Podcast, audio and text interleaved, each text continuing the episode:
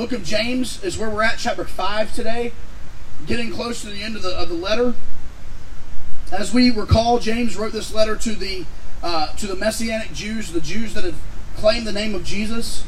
Uh, they were dispersed and scattered because of persecution, so they were not all together. Even though I do believe that they were they were kind of grouped together in certain areas, and I believe James, this letter was even given to the church. I believe that James pastored in Jerusalem as well. Some similarities uh, to Paul simply in that it's a letter to churches and Christians but a lot of differences to, to Paul because he highlights some different things than Paul highlights. Paul highlights a lot of the theological side of grace in his writings, book of Romans, the book of Galatians, and others. And then we have the book of James that kind of gives us the opposite side of that coin, and that is a true work of grace inside of our hearts is going to produce a true work of works outside. And so what happens on the inside uh, should come out on the outside. So that's kind of the theme uh, living a, a mature a real, authentic Christian life. Today we're going to be in a passage of Scripture um, in verses 13, 14, and 15 in chapter 5, simply titled today, The God Who Heals. The God Who Heals. If you're watching online, if you're here, I want you to understand that um, I'm always on a journey as a as a pastor, as a Christian, as a believer. Um, I never want to stop being on a journey. By the way, I never want to be that guy that says, "Okay, I've arrived here, and I I'm not. There's nothing more for me to learn." I know some people like that that stand behind pulpits every Sunday, and it kind of makes me sick. Right, so. I will say that this text and this passage has been a burdensome passage to me.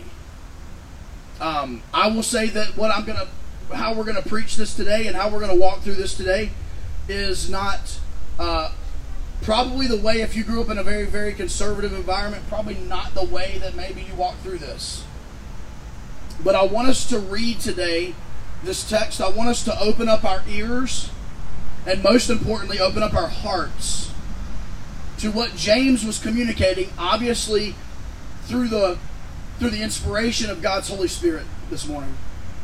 James chapter 5 and verse 13. Is anyone among you suffering?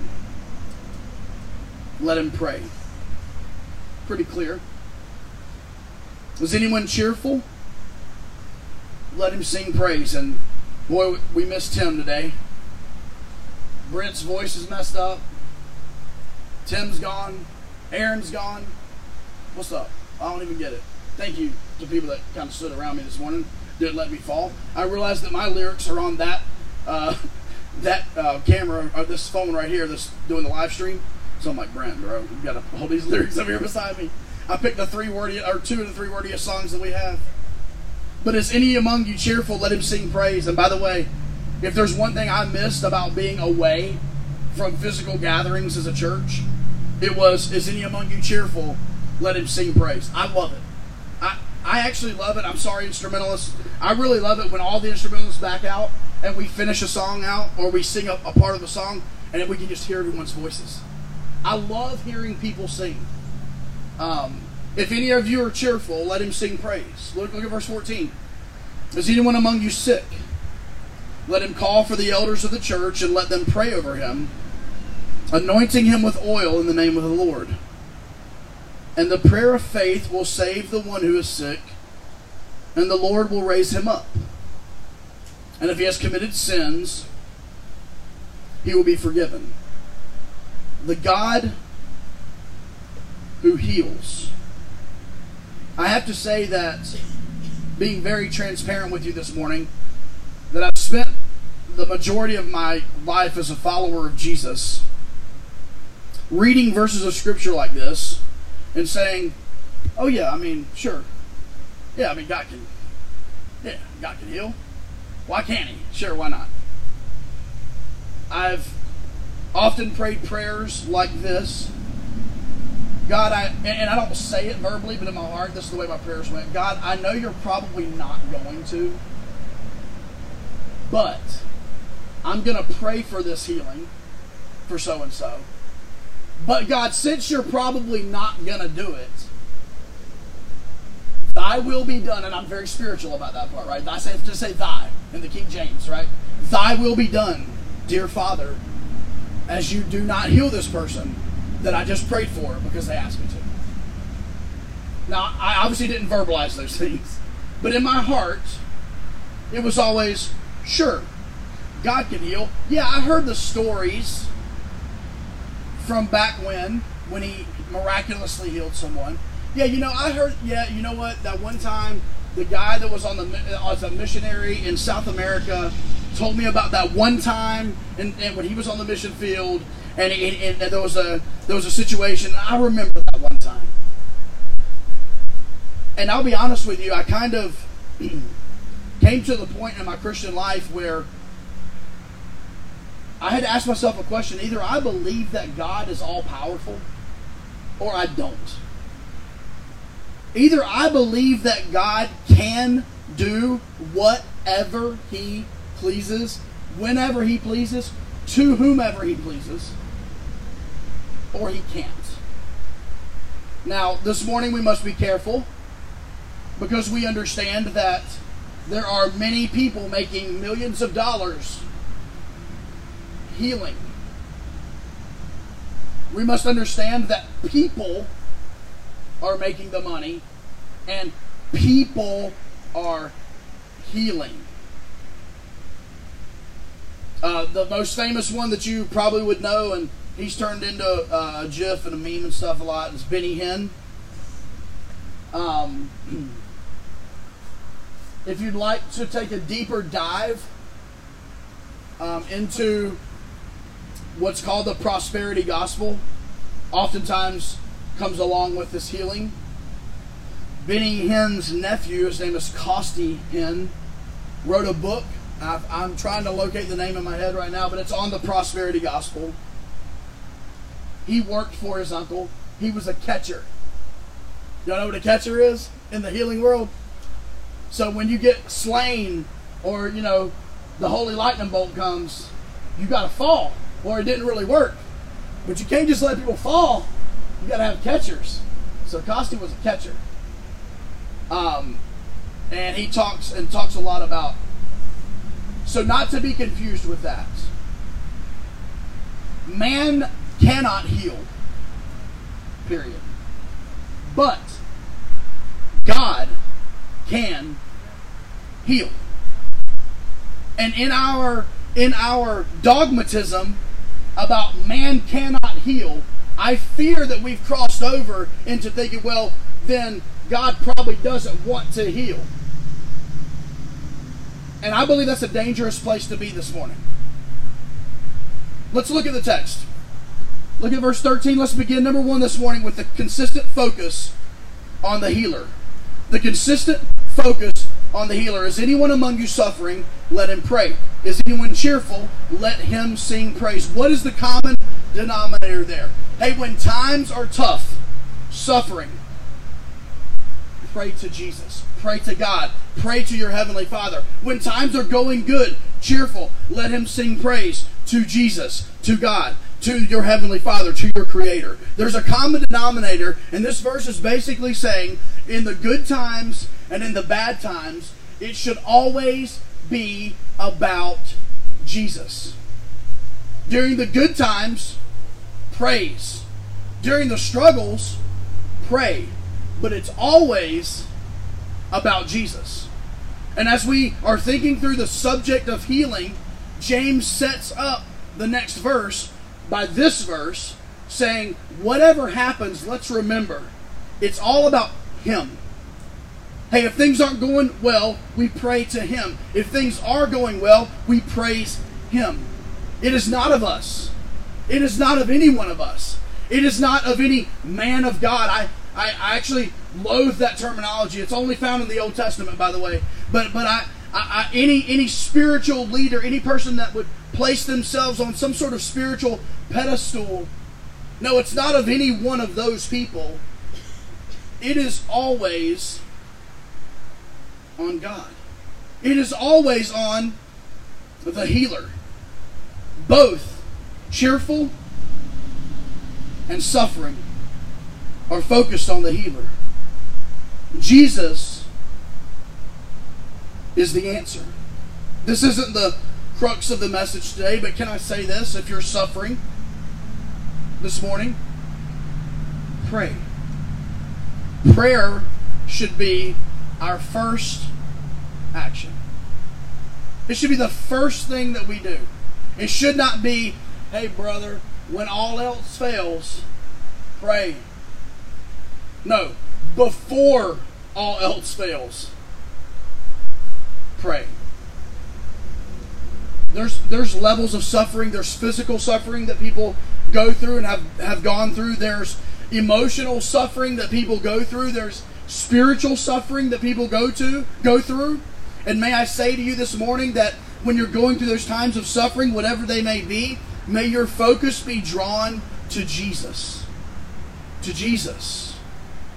But can I also say this morning when we have those victories in life and we have those times where we're rejoicing, when we're cheerful, when, when God has seemingly brought some blessing and favor into our lives, may we not neglect and forget to praise Him. I know many people, and I know there's been times in my life where I'm I'm quicker to pray, and then I'm a little more hesitant to give the credit and praise when He comes through. And so the focus should be on Jesus this morning. And by the way, that's a good mantra to have in your life. That's a good mantra to have in our church. That's a good mantra to have in your family. The consistent focus on the healer this morning.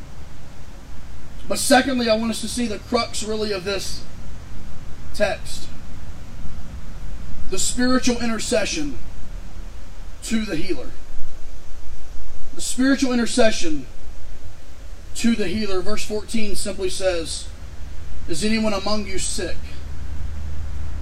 Let him call for the elders of the church and let them pray over him, anointing him with oil in the name of the Lord. Now, this is not the last time that James is going to say to someone, "You need other you need other people in your life to pray for you." He's going to say it in some following verses between now and the end of the book as well and we're gonna we're gonna get there. I'm not gonna I don't want to preach that message this week. However, what James is saying here, and what he is showing here, and, and what this uh, this is a, a beautiful and wonderful expression of, is the structure that should be in place around you and in your life called the local church. I I vowed that I'm not going to mention these these things uh, often, but uh, within the last month we have adopted church bylaws and Constitution. Lord, may the Lord be praised. You say, why do we have to do those things? Uh, yeah, sure, there's some legalities. Sure, there's some. But at the end of the day, it's to further organize and legitimize and create a structure called the local church so that we can do things like what we're commanded to do here in the book of James. We create those leadership structures and we create those checks and balances within our church because we feel that people should be a part of a local New Testament church and we believe that there's structures in place that are that are there to intercede in prayer, that are there to love, that are there to bless, yeah, that are there to make some decisions. This is part of the structure of the church. If those within the church are to call for the elders of the church, Number one, if you say, hey, why do we have an elder led model? All right. Um, is any among you sick? Let him call for the elders of the church. That's one reason. That's one reason why. Um, and by the way, it's elders. You say, why do we have a plurality of leaders? Why isn't it just the pastor as a dictator of this church? Don't you love that? No, it's because it's plural. And it's because I believe it's biblical. But this means that the leaders, the elders in the church, should be people of prayer. They should be people of holiness. They should be people with spiritual discernment. They should be people that spend time with Jesus. They should be people that love the Lord. They should be people that other people are comfortable coming to and saying, Listen, would you pray over me? the leadership in a church, and this is why I take it seriously, why Jeff takes it seriously, and others. The, the, the, the, the seriousness is in leading spiritually, we are to exemplify lives that would cause someone to say, Hey, I am struggling here, or I'm sick here, or whatever it may be. Hey, can I get the leaders of the church to pray over me? I don't take that lightly. We've done a lot of that in the two years and nine months that our church has been in existence. In fact, y'all weren't, uh, y'all don't even know this. Me and Jeff uh, did one long distance through a uh, through a door during COVID with Joyce Melzer, and we've prayed over people since we began our church. However, as a spiritual leader within a church, we must understand that this does not put us on a pedestal. This does not make us any better. Uh, however, it does mean that we should continue to take our roles in, in the church very seriously and that we would maintain a spiritual walk with God that would warrant someone asking us to pray over them. It's a challenge to me this morning. A challenge to me. But I believe it's very clear, once again, if we just read the Bible and we don't come to the Bible with a presupposition, we don't come to the Bible with a filter already built up. If we come to the Bible and we let it speak for itself, it is clear, I believe, in verse 14 that James believes in healing. James believes that if anyone is sick among you, bring him to the elders of the church and let them pray over him. And the prayer of faith will save the one who's sick. I believe James believes it. I believe James uh, believes, and he actually commanded the sick to seek out prayer for healing. To seek out prayer for healing. And my question this morning is do we believe? Do we truly believe that we serve a God who can heal? I answer that with a resounding yes. Now, what we must understand is that ultimate healing will never come on this side of eternity. And we must understand this. Ultimate healing will never come this side of eternity because if ultimate healing happened on this side of eternity, then why would anyone die? Your mom prayed for your stepdad, Kevin right? And God took him. We must understand what healing is and what it is not. Now, can God physically heal in the present, right here, right now? Absolutely. If God heals you physically right now, though, is that ultimate healing? No. Because ultimate healing does not come until we're in His presence with a glorified body, worshiping at His feet. So we must understand that. But that does not mean that we should not pray in faith. That does not mean that we should not believe that God can and will heal anytime He wants to, at any moment. Lastly, and very, very importantly, we've hit on it, but I want to I want to touch on it closely. Look at verse 15. Thirdly, the credit due to the healer. The credit due to the healer. Verse 15, the prayer of faith will save the one who's sick, and the Lord will raise him up. And if he has committed sins, he will be forgiven by the Lord. By the Lord. I mentioned that we must be careful.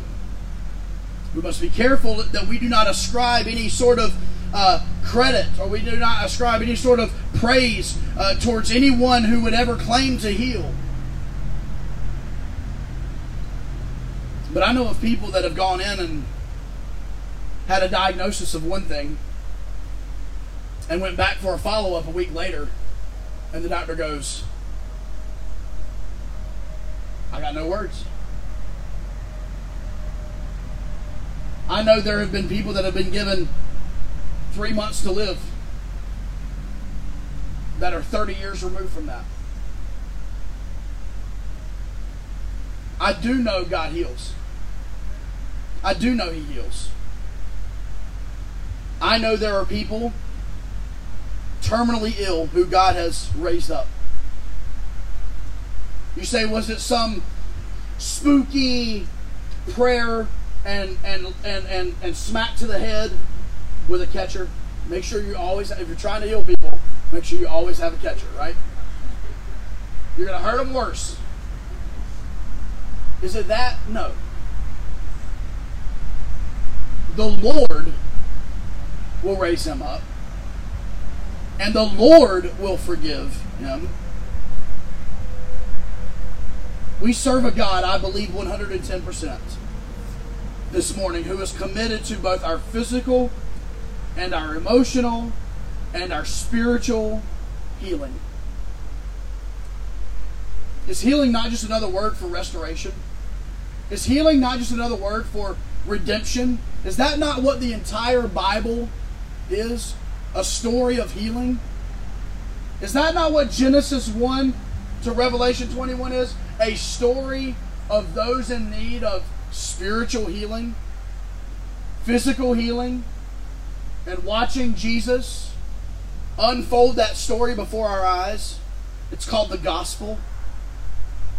It's a story of healing. It's a story of healing. We must understand this morning that it is all the Lord who does the healing, and it is all the Lord who raises people up. But I believe in healing. And maybe where I take it a step further than what I used to is I believe in, in praying aggressively and specifically for healing. I believe that when I pray for healing that I do not I do not go into that prayer with my doubts leading the way. As the book of James instructs us, we always pray with if the Lord wills as our filter. And I will pray with if the Lord wills as our filter. But from that moment forward, I commit to you as the leader in your church that I will pray hard, aggressive, straightforward, faith filled prayers to God for healing on your behalf and on behalf of anyone that you bring towards us. Why? Because I believe for the first 30 plus years of my life, I did not do that. I believe the first 30 years of my life I would go to the uh, to the hospital bed of someone that was sick and and and looks like that things weren't going well and I would basically pray for dear Lord we just pray for peace and comfort. As the end is already and certainly that was God's will for most people right? We're all going to leave this earth at some point however I believe that the most powerful thing that we have in our hands this side of heaven is prayer. It moves the heart of God. And I believe this morning that we need to commit to aggressive, specific prayer. I believe in the power of healing. I believe in a God who heals. I believe in a God who heals in a variety of ways. Sometimes, I mean, I guess unfortunately for us, if we want to be selfish, sometimes He chooses to heal by ultimately healing them, by taking them to be with Himself. And all of us have family members and loved ones and people that we know who He has done that. And by the way, if we can take a step back, that is the best healing. It's the best healing. Imagine a world. My wife and I were talking. Show. I'm gonna. You care if I tell about our age? Showing our age. We're at the point in our life where it's like, you know how when you're younger, you're like, okay, I don't want the Lord to come back yet because I want these certain things. I want to be able to, you know. Nah, I'm good. Come back right now. Ultimate healing. Come back like 10 seconds from now. I'd be good to go. Like, let's make, let's do this. I know you're about to get married, Lord. I'm sorry, but I'm just, I'm just telling you where I'm at. Exactly. See, we're in different life stages.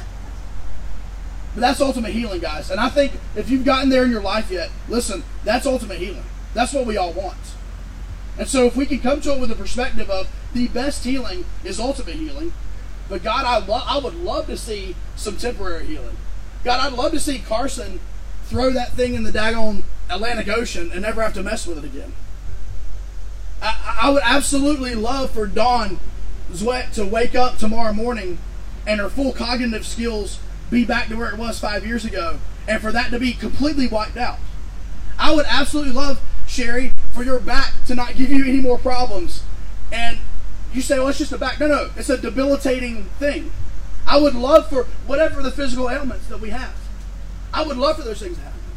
And I want to pray to that end. But understanding in the filter of ultimate healing is to be with Him. To be with Him. And if He never heals us temporarily, if He never heals us temporarily, we will be. Notice, I love the mixture in verse 15. This is how we'll close. I love the fact that James speaks of physical and spiritual healing kind of as a, a rope that's twined together.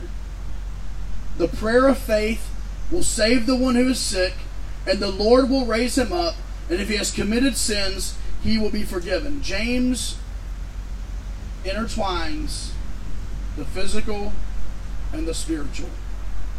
and may I say this? This is a side point. you cannot find a story of Jesus in the scriptures healing physically and not healing spiritually. He always concluded his physical healing with spiritual healing. Honestly, I should have probably taken off a bit off two or three two or three more verses today. Number one, I knew it was gonna be hot. Praise Jesus for these fans. number two, I wanted to focus on this. You say, Josh, you you turn into like one of them spooky dudes? Nah, I do want to turn into a guy who's in tune with the Holy Spirit. I do want to turn into a guy who believes that God wants to do some incredible things. I do want to make sure that I understand that the Trinity is God the Father, God the Son, and God the Holy Spirit that dwells within us. And I believe a portion of that is believing in a God who heals. Thanks for listening today. If you're listening for the first time, we would love to hear from you. Maybe you have a question about the gospel of Jesus. If so, we'd like you to send us an email at hello at keystonerdu.church. If you're a regular listener to our podcast and you would like to donate to the media ministry and outreach ministry of Keystone, your gift would allow us to do more in an effective way to get the gospel out. Thank you for partnering with us in ministry in Durham and all around the world. Visit KeystoneRDU.church to get involved.